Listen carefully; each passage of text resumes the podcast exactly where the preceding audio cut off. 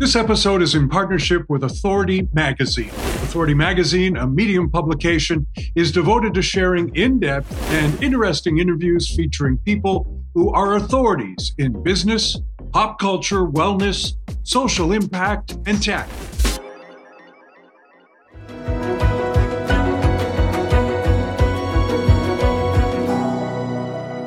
Staying healthy isn't just a matter of eating the right foods and getting enough exercise, although, of course, these are a step in the right direction.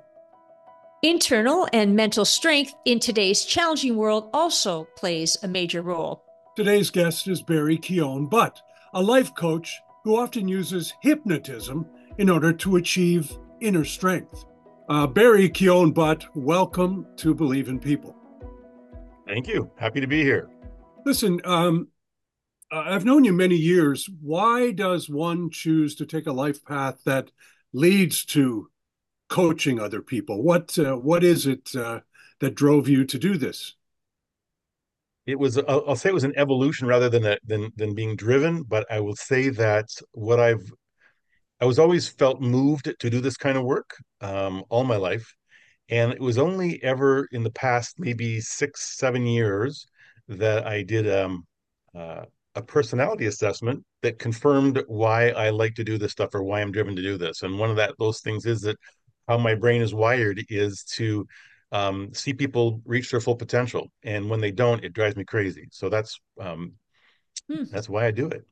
That's interesting. I was going to say, what comes first, the chicken or the egg? No, I was going to ask you what came first, because you're an actor. So mm-hmm. I was acting before kind of the personal growth coach, and then when did you introduce? Because I understand that you do hypnotism. When did that come into play?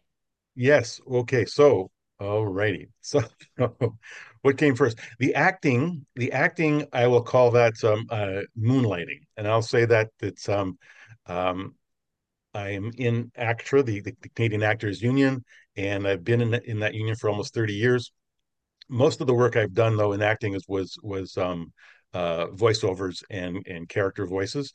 I've also done some on-screen work, but some uh, the reason I don't do it very often is because I'm not very good at it, and that's uh, that's something you have to admit to yourself that I'm. Um, as my mother would have said, "You're a bad actor," and she was quite right. But uh, the the reality is that um, whenever when in my corporate life, which I did for a number number of years, almost thirty years, um, I found my greatest sense of accomplishment and my greatest joy was when I had people reporting to me where I could help them develop and help help them grow into their roles or help them uh, exceed and, and succeed. So I think that's what how it happened. Really, it was was when I became a manager of people that I realized what my joy was in that. In fact, I can tell you a quick story. I had an opportunity in my last corporate job, which was back in um, uh, 2017, was when I left that job, or 2018, and um, I had an opportunity to take another position, and it was a higher position. The, the company I was with, or the organization, had about five thousand people. This would have put me in the top twenty-five of that five thousand people, and I was very eager because obviously it had a great title, it had a had, you know more money, and it had a beautiful view of the Toronto Harbor from a from a high-rise uh, uh, office building. And then I found out that this position, even though it had all those things, didn't have any direct reports. There was nobody I'd be working with. It was what they used to refer to as, or they do refer to as a um, an in, individual contributor position. And when I heard that, I was not interested. I, I knew where my joy came from. I knew where my satisfaction came from, and it came from working with people. And without people, that that view, that salary, that uh, that um, um, that title would have worn off. The novelty would have worn off really fast. So that was good to know. It's a great thing to know what you're good at, what you're not good at. So how do you? Hence the the coaching and not acting. so you're not acting. he hypnotized himself, Kev. To yes. in order. how do you how how do you um, when you're working with a team, um, as we all have to do, uh, either in our daily lives or at the grocery store or what have you? How do you convince people to open up enough in order for them to become a member of your team and a contributor? I think it's what's important. I think is that is that um, people need to um, know what their value is, and as a people leader, you have to know what unique contribution each person makes. And when you recognize people's value and they recognize their own value, they become super engaged. They become great members of a team. And when they tend to know what their value is, they start looking for the value in others. And this is a key point that I like to always talk about when I'm working with people or helping them develop is we it, it's a misconception that we can be well-rounded as people.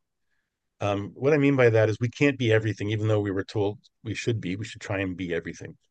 The reality is that instead of being well-rounded, I'm going to be a little bit corny here, but we're more like stars, where the points of the star are what we are uniquely good at and what our unique contribution is.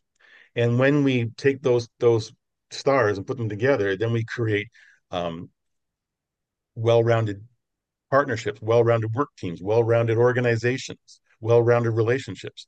But we we have to let go, I think, of the notion that we can be everything. So once we realize what we're naturally inclined to be good at, then we can focus on that. And if my if your people manager or me as a people manager, or when I was, if I can recognize that value, then they will too. Okay, so this is so that's really interesting because I was going to ask you about your talent DNA and mm-hmm. and and I a couple things because I've I've done talent um, questionnaires and assessments, uh, yeah, uh, collaborate all of that stuff for I think maybe I've done 25 of them throughout my career. And it's a little baffling to me. And so I'm just trying to find that sweet spot. So I want to yeah. kind of a want to ask you what's the real science behind determining, I guess, your purpose or or uh, the strengths um, that best determine what your purpose should be because and then does it speak to then what you've done throughout your life and then how did you then personally kind of connect the dots for for yourself to get that so i've done the same done a ton of those assessments um, and the reality is i've landed on one that i think is the best um, it's um, it's called Clifton Strengths. It used to be called uh, Strengths Finder. People know it as Strengths I have Finder. that. I did that. Um, yeah. You did uh, say so. Gallup um, uh, Gallup uh, Corporation man, uh, administers that that assessment. It's been around um, about almost I think around 30 years. It's been taken by over 32 million people around the world in over 200 countries.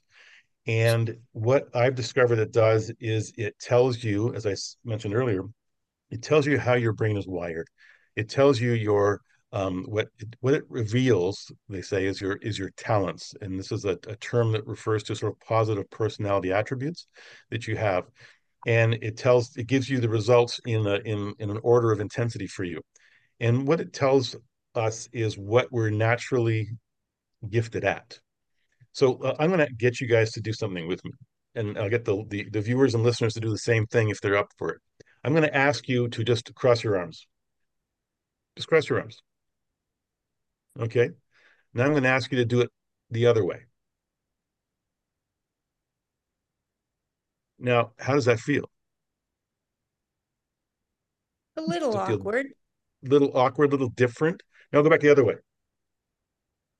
It just happens naturally, just just feels natural. It's very similar to this way. So we can do things that we're not naturally wired to be good at or or um, in the in the terminology we use in the in in that strength world, we would say it's your um, how your brain is wired is your tendency to your your thought beliefs and patterns of, of thought. So now we've got what we're naturally gifted at, and now we can focus on investing our time and effort into those things and developing those. And I will even say in this assessment, it actually doesn't tell you what your strengths are, even though it's called strengths, um, and Strengths. What it tells you is what you're naturally inclined to be good at, but it's just the raw material. You have to invest um, experience, desire, um, knowledge, skill. You put those together with this natural inclination of what you're good at, and then you can turn that into a strength, which you can really use, which is um, we would call the talent, the raw material, and the strength is the is it applied in a productive way. So, so when I, so go ahead, Kevin. So what happens when the world around you wants you to be something else. Like yeah, your great question. Like your boss. That is a great question. Example. That is a great question. And so what I would say is is that um, we have what I would call what we call your dominant talents, which when, when you do this this uh, assessment that I'm talking about, this Clifton Strengths, it gives you um, 34 different talents, um, or, or in in the, in the order that they are for you in intensity the top 10 tend to be your dominant talents, the ones that really are what guides you every day. Your next group of 10 will be what we call your, your supporting talents. Those things would be the ones that you call upon when you need them. And the bottom third, well, we just say just let those go because you just don't have it. And so that's when you have to look for people to partner with. It doesn't mean you can't do things. Here, here's an example. Um, when I was in the corporate world, um, I, I was had to manage a multi-million dollar budget. Numbers is not my thing and but I had to be competent enough to to to run run this this um, department um, and manage the budget. But I was never going to be an accountant or an actuary. So this is this is what, what I'm talking about. So Kevin, what it means is that when we're called upon to be things we're not, we can do them. It just means that we do it with greater difficulty, like folding your arms the other way. Or another example I do when I do workshops for groups, I ask them to write out a phrase and just as they go to write it, I stop them and I say, but do it with your non dominant hand. You can still write that phrase out. It takes more effort, it takes you longer, but you could still do it. Where if you do it with your dominant hand, it just becomes effortless. And that's what we're trying to get to is when I work with people in groups, what I try and get them to do is recognize what these naturally, what they're naturally gifted um, at and and and invest in that, as I said but to focus so, on those things. And Barry, so in your experience, um, and through the many, many people that you've coached, uh, do you see uh, patterns evolving, and what are they? What I've seen is the, the patterns I've seen is people tend to um, want to be everything. That's the one tendency I think I, I see. The other thing I see people doing is I see people when they get um, an assessment like this, and there's others that that you can do. There's Myers Briggs, and there's and there's uh, Insights Colors, and there's uh, all sorts of other ones that are out there. But um, what people tend to do is go to the ones that are at the bottom, and they say, "Well, if I could just fix those things, I'd be fine. If I could just fix my weaknesses, I would be fine." And one of the great quotes that came from Don Clifton, who who created this, um, he said that that um, um, weakness fixing prevents failure, but but strength building leads to success. I have to ask you about the hypnotism part of this yeah. only because it's okay.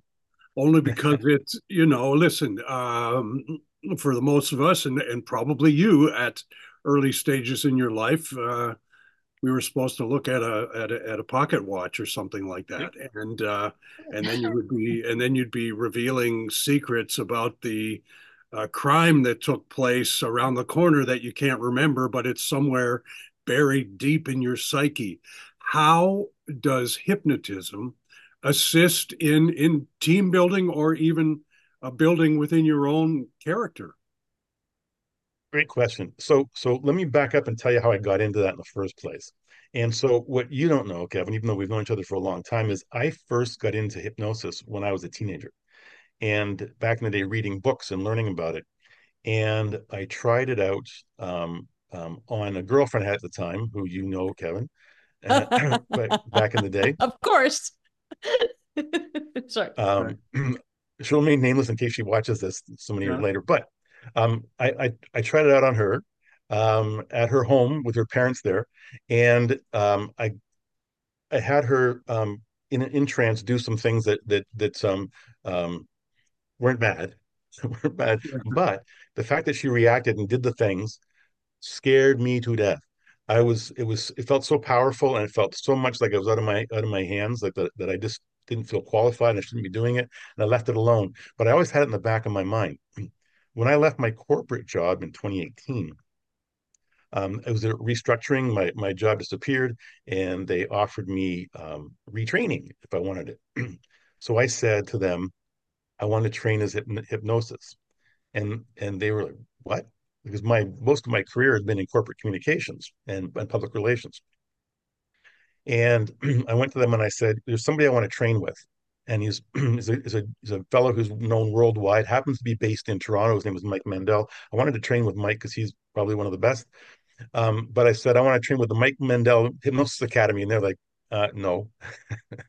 So I did some research and found out that at the University of Toronto, through continuing um, education, they offered a, a, a, certificate program, and I did that for eight months part time, and trained hypnosis. But this was hypnosis for individuals and groups, um, and it was around things like um, stress management, weight loss, stop smoking, all that, those kind of uh, more traditional things.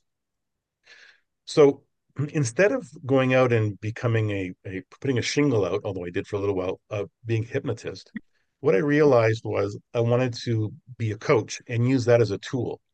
And I jokingly say to people, um, I don't refer to myself um, as a as if I was a, a, carpenter using a hammer, I don't call myself a hammerist. And so because I used hypnosis as a tool in my coaching, I don't call myself a hypnotist so much but I do use it. So the answer, Kevin, is is that it can be used in different ways.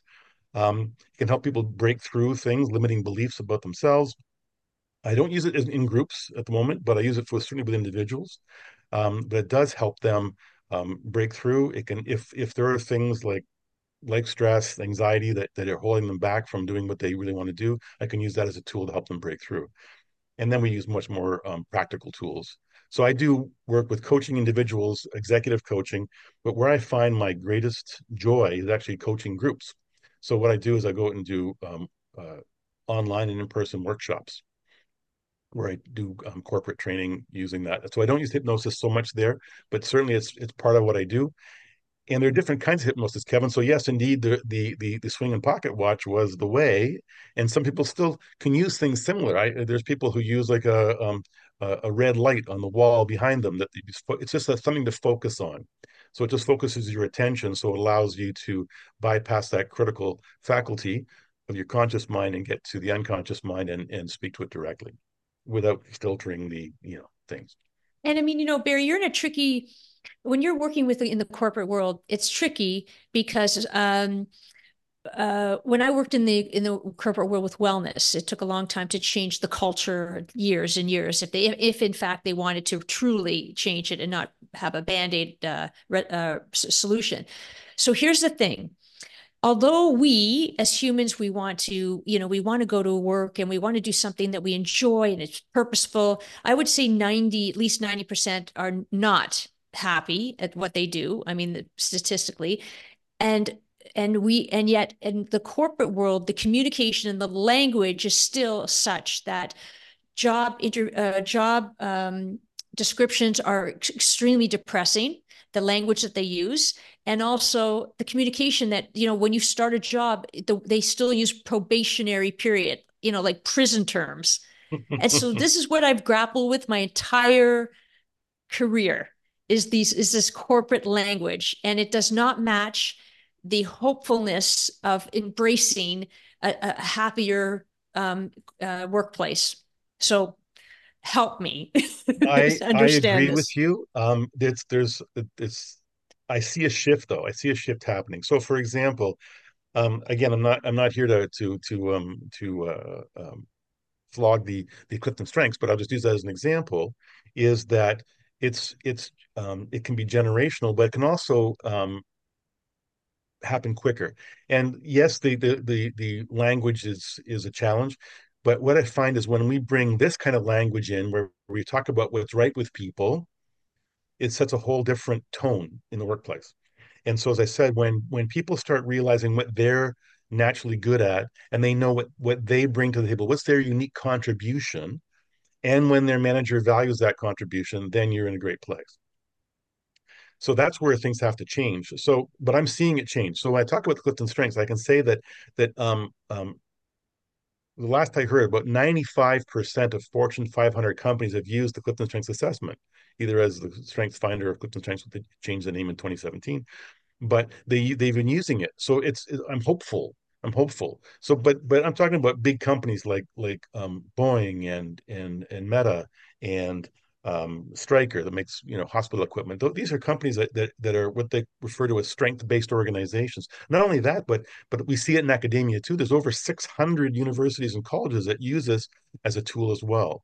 Um, um, one of my colleagues works, um, I believe it's Duke University, and she was saying that their incoming freshmen were um, changing their their their their major after the first year, but it was like a huge number, like like a huge percentage. Were changing. And after they did the assessment coming in, they realized what they were naturally good at and they could focus their attention on that and that number dropped considerably. So it's it's um it's great to see it happening. But it's that change that I see happening in the corporate world that keeps me inspired to work, keeps me inspired to do this work. Like I don't want to stop. Like for example, I heard um, um, Paul McCartney was interviewed, and they said to him, like he's now 81 now, I guess, and they said, um, when are you going to retire? And he thought about it, and he said he called Willie Nelson, who was probably 90, and he said, yes. um, Willie, when are you, when are you going to retire? And Willie said, retire from what? Exactly. And isn't that, isn't that the life we want? We want to keep going and, and contributing um, because we love it. Okay. And, and, I and I I do love it. So um, I'm going to tell you a quick story that happened about how change can happen, and change can happen in, in when you make a decision. And you may be aware of at, at these live events that Tony has, they have um, they do these fire walks. They, they put the hot coals on, people walk on the hot coals. So one day I was um, I was tasked to be on the fire walk or one of the fire walks and I was being trained by a person there about how to do it. And the person said, you, you walk beside a person who's walking through long hot coals. And as they're walking along, they, they said, if the person, because they're looking up, walking, you know, good pace, they said, if they start veering off, don't push them back on. because the goal isn't to get from the start of the, of the hot coals to the end of the hot coals. It's the first step you make make that mm. first step, make that first step of trust or that first step to make a change. That's all that matters. It doesn't matter if you veer off. You can still make that that that that um the big change happens in that moment when you make that decision. Hmm. So that's like that's like uh, we talked to someone last week about uh, ju- staying in cold water and jumping into cold water for the first time. It's the same foot in cold water. Now there's a uh, there's a, there's a musical attribute, but um, but uh, um, all of this seems to be in search of fulfillment in some way um, yep. what you're talking about, uh, in search of happiness, perhaps the pursuit of happiness, um, which has all other sorts of things attached to it. But uh, so you know, we're kind of running out of time. So I want to ask you, what what is happiness? Mm. I think, I think happiness for me is a sense of um, having purpose and um, I feel like if I have purpose and I'm being um, authentic, that's where happiness comes from for me. Did you always have that? No, no. I think it's been a journey. It's been a journey, and and I've had moments of it. I've had glimpses of it, but I still think it's a lifelong journey. And you know, and I'm inspired to see people who um, appear to be happy because they have a purpose and they and their their life has a meaning. For example, I I got up this morning and saw that um, it's Don Cherry's 90th birthday today. and Don Cherry is still doing his podcast and he's still commenting and he's still working and he's still, you know, um, he's not sitting in his rocking chair hmm. waiting for the end to come. Or Willie. Yeah. Yeah. Yeah, yeah exactly. so I think that's the answer. Is it is it is it really? It's about the, the happiness comes from having a sense of purpose and meaning, and um and be able to be an authentic your authentic self. No, um, we have known each other a long time. Um, let me say, you know, you used to, you seem to have, you, you were a kid that stuttered as a kid. You were yeah. a kid that, uh, you were a kid that was uh, often unsure of himself, as we all are as kids. Yep. Uh, I mean, has any of this helped your confidence? 100%. So it's a whole other uh, conversation, but you're right. I was a stutterer as a kid. I was in speech therapy and, but was able to overcome that to become a voice actor. Although I will say, I will say that I did appear in a film once where um, I said some words in my my lines, and they they yelled cut. We're going to move on. And the sound guy said, "Hang on for a second. He walked over to me and he said, Did you say this? And it was a stutter. And I said, Yeah, I did. And he goes, That wasn't good for me. Let, us just do another one. And I got a chance to do it over. So that's what I love about movies rather than being on stage is I can do it over. but you're quite right. It it you know, it's um it's about not letting things that um are appear to be barriers to stand in your way. It's not giving up in the sense of um saying this is just what it is, so I'm just going to live with it. And so I think yeah, that, I think that, that that's that's the answer is is it's um it's it's an it's an ongoing journey and I am happier now than I've ever been in my life. Barry, okay. Could you please tell me who's your biggest influence in your life? Maybe surprisingly, the biggest influence in my life has been Kevin Tibbles, and that's a fact. And it started when we were teenagers, when we were 15 years old, sitting in our grade nine homeroom. And he doesn't know any of these things, by the way. He doesn't know this. I don't. What he doesn't know is that is that I tried to model him in many ways. Wow. He got he got the girls. He got the he was he was super popular in school. He, he was Kev. he was fearless in many ways. I could tell you stories about how he raised money for for a United Way by by um, being a singing jukebox. And, and uh, he was a singing jukebox, um, singing "My Ding-a-Ling." I remember this like it was yesterday. But I only I actually was actually when I started writing he had a way of writing that was like a um, a hybrid between writing and printing.